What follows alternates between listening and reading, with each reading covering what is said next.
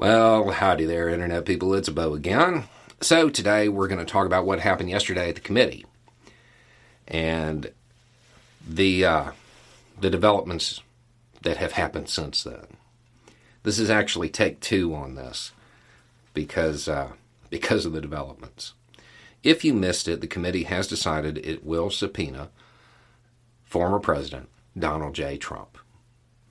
Now, my initial read on that was that this was the moment. This was the moment. They were going to bring him in, ask him some questions, lay out what they have, and that's the moment that the institution of the presidency people, probably led by Mitch McConnell, walk in and explain this is what they have. Imagine what DOJ has and try to cut a deal. There's two problems with that. One, I don't think that's the right move. And two, I don't think he's smart enough to take the hint. That was basically the first video.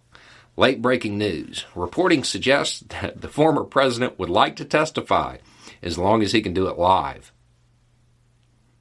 Call that man's bluff. Call that man's bluff and do it right now. Say, sure, come on in.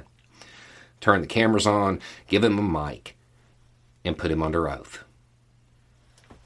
But uh, if it was me, I'd have the FBI there for two reasons. One, to keep Nancy, I ain't afraid to catch a case Pelosi away from him.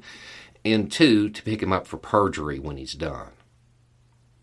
Because if I was a betting man, I would suggest that if you were to take the former president and put him in a situation that he views as political, he's going to deviate from the truth. We've been talking about it for two weeks. His public statements, they're not helping him legally because he's playing politics. He's weaving his stories, he's putting his narrative out there. You put him in a situation where he has those cameras on him and he knows that his base is going to hear his answers, he is going to play to his base. And then all he has to do is get the slightest bit frazzled. Have Cheney cut his mic once. He will go off.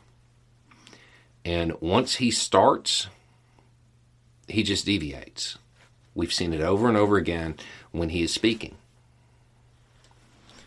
Um, I don't. Uh, I don't think that he's really thought that through all the way. Him testifying in in this, based on what we've seen, is like a super bad idea. He wants to do it live.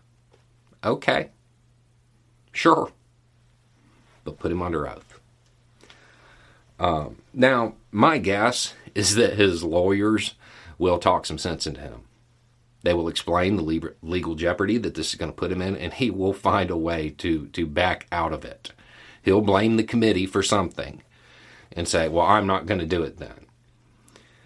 If he does end up having to uh, talk to him, I'm willing to bet that he could probably start a, uh, a new YouTube channel, Trump of the Fifth Amendment if he's listening to his lawyers. If he understands that this is a legal thing, not a political thing, he, I don't I don't have him saying a whole lot. But if he is under the impression that this is politics, when you need mealtime inspiration, it's worth shopping Kroger, where you'll find over 30,000 mouthwatering choices that excite your inner foodie. And no matter what tasty choice you make, you'll enjoy our everyday low prices, plus extra ways to save, like digital coupons worth over $600 each week. You can also save up to $1 off per gallon at the pump with fuel points. More savings and more inspiring flavors make shopping Kroger worth it every time. Kroger, fresh for everyone. Fuel restrictions apply and he starts playing to those uh, cameras, I am skeptical of the idea that he's going to tell the truth. And I have a feeling that, like many of his political speeches, he will uh, he'll deviate from the truth on things that are easily, easily provable call that man's bluff. Anyway, it's just a thought. Y'all have a good day.